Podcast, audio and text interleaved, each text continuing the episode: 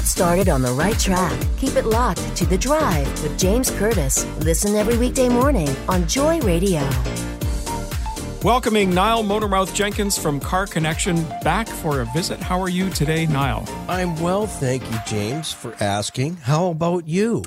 Just trying to stay cool. What are you thinking this morning? What's the topic of discussion? Well, James, I'm not much of an artist, but can I paint a little picture for you? Okay. I drive my wife's vehicle every once in a while. Sometimes it's good for a fresh set of eyes and ears in case there's any issues. Now, in this particular issue, I know what the problem is. It's not a lot to repair, not a fortune or anything like that. I just had a complete brake job a couple of years ago, front and back.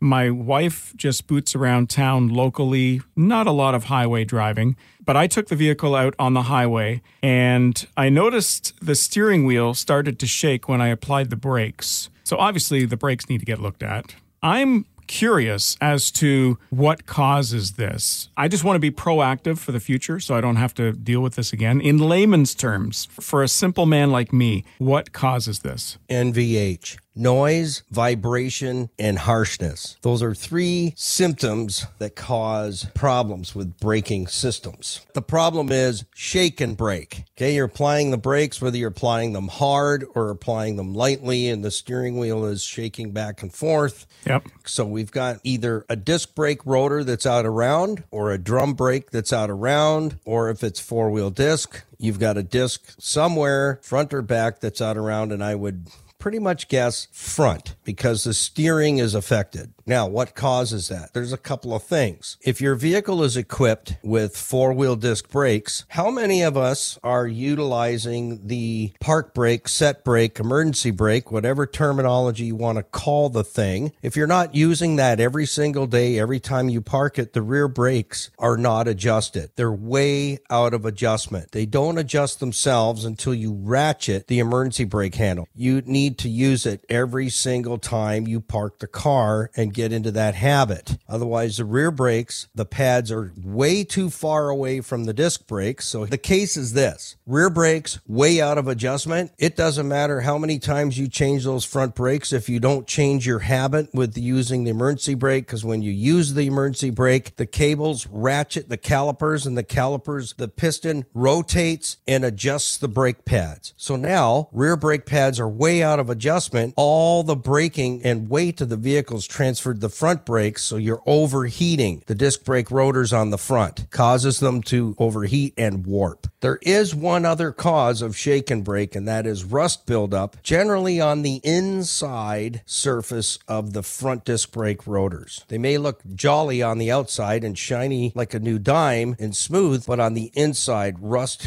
can develop very, very heavily. But most of the time, shake and brake is created. And you said another clue. My wife only toodles in the city. Mm-hmm. So it's brakes on, brakes off, brakes on, brakes off, brakes on, brakes off. Constantly, the rotors are getting super hot in the front, and the rear brakes are 10 miles out of adjustment. So what you're saying is a simple, proactive thing that I can do, or that she can do, is to use the emergency brake every time you park it. I got to say, Nile, I've actually learned something today. Well done, Kimosabe.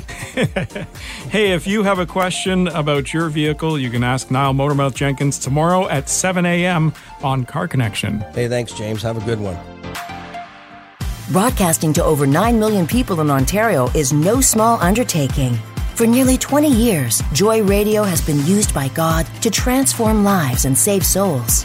We need your help to continue our mission. Please support our advertisers and programmers. Find a list of our ministry partners at joyradio.ca/support. Thanks for choosing Joy.